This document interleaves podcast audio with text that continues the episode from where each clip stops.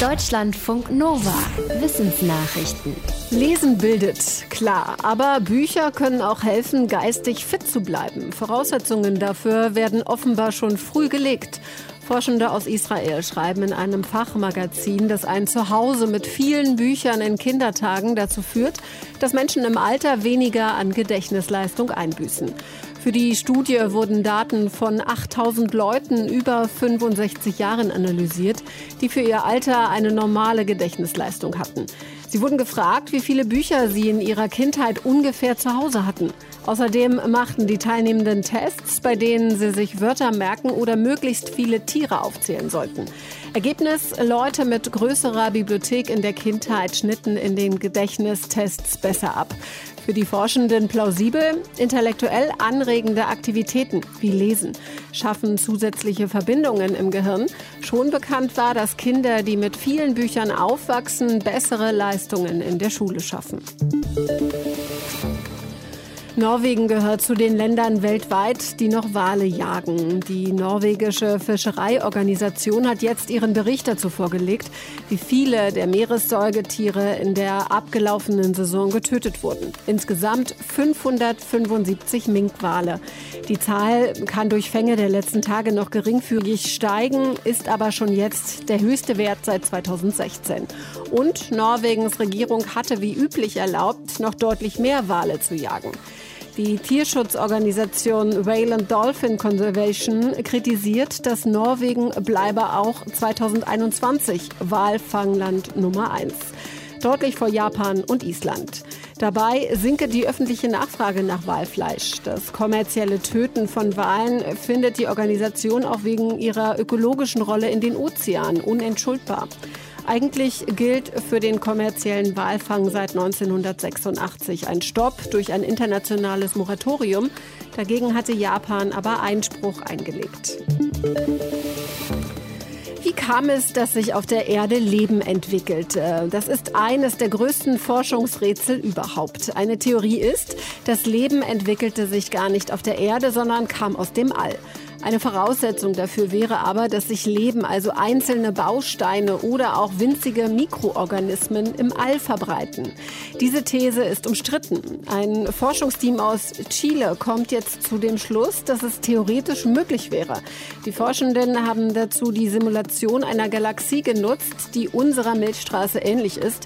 Dabei kam raus, dass die Wahrscheinlichkeit der Verbreitung von einzelnen Bausteinen unterschiedlich ist, je nach Region. Im Zentrum der Galaxie zum Beispiel weniger hoch als in den Spiralarmen.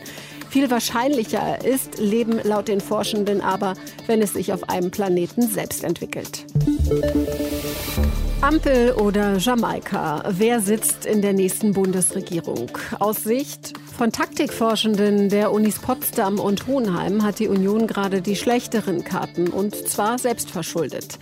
Kanzlerkandidat Armin Laschet von der CDU habe nach der Wahl zu schnell den Regierungsanspruch unter seiner Führung erhoben, statt abzuwarten. So habe er den Grünen und FDP noch mehr Macht gegeben. Denn sie wüssten jetzt, dass Laschet zu vielen Kompromissen bereit sei, um an die Regierung zu kommen. Ein weiterer Fehler sei gewesen, dass die CDU genau wie die SPD mit Kandidat Olaf Scholz eine weitere große Koalition ausgeschlossen hatte.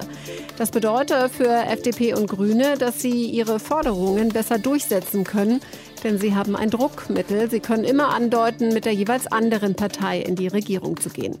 Aus Sicht der Taktikforschenden hat Laschet aber noch die Chance anzukündigen, in die Opposition zu gehen, um sich nicht erpressbar zu machen.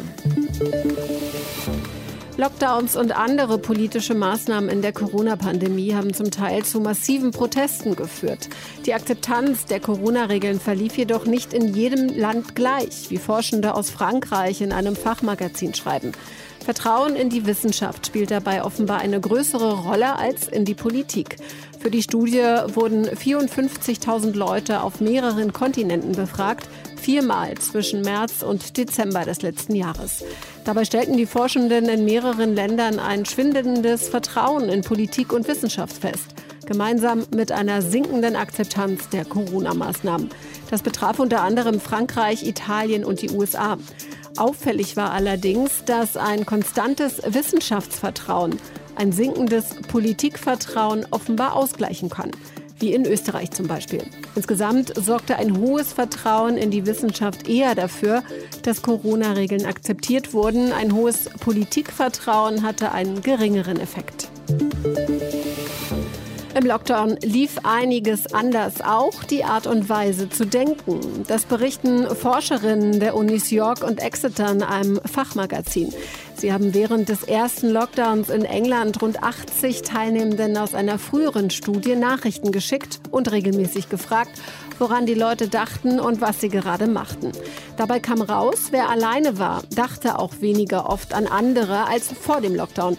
Wer dann aber Kontakt hatte zu anderen, dachte noch öfter an andere Menschen als sonst. Außerdem schmiedeten die Menschen im Lockdown weniger Zukunftspläne. Das gilt aber eigentlich als gesund für die Psyche. Deutschlandfunk Nova